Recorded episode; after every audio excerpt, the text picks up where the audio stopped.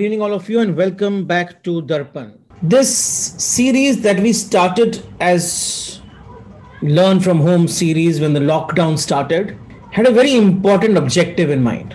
एक बहुत ही important लक्ष्य को लेके स्टार्ट किया गया था लक्ष्य सिर्फ इतना था कि संसार में इस वर्ल्ड में there so many small and medium entrepreneurs who are bound to get bogged down because of the situations outside. It was completely negative. World has come to a halt. Transportation has come to a halt. Everything has come to a halt. How do we live? In that negative environment TransGanization took a initiative of spreading positivity and showing nothing has come to a halt. It is just transforming. It is just that baby is taking birth. Nothing has stopped. What has happened has only caused things to stop which are not aligned in today's world. Darpan means mirror. It is just one objective see yourself. That's all. This universe is one large darpan in which you can see what you are. Whatever is happening around you is just what you are. If your things, if you're seeing things are moving in the positive direction, you are positive. If you think if you see things moving in negative direction you are negative. Today's topic how do i maintain competitive advantage in today's world? By just being the way we are supposed to be in this context. So i will present a very important shift.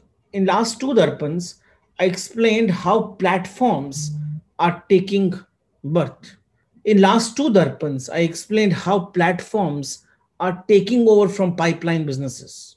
This time, whether you're a platform or you're pipeline, this one X factor you will have to put inside your organization to become competitive in the world that is taking birth. Closed organization structure is a structure of the past.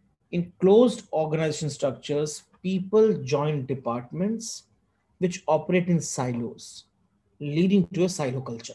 These organizations introduce technology to break these silos and make a seamless flow of information, leading to data democracy. That is the reason.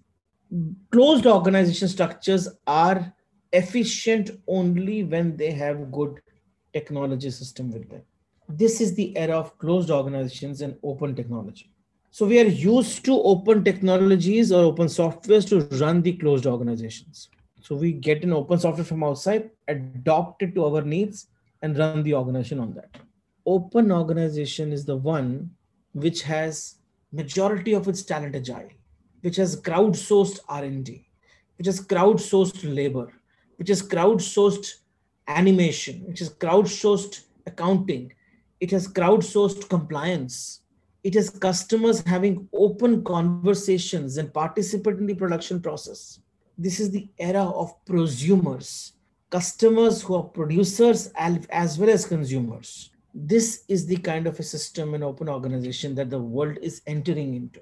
The new world will be a world where there would be no competition only collaboration where everyone's benefit is the only parameter of success where the world is that of abundance and not scarcity.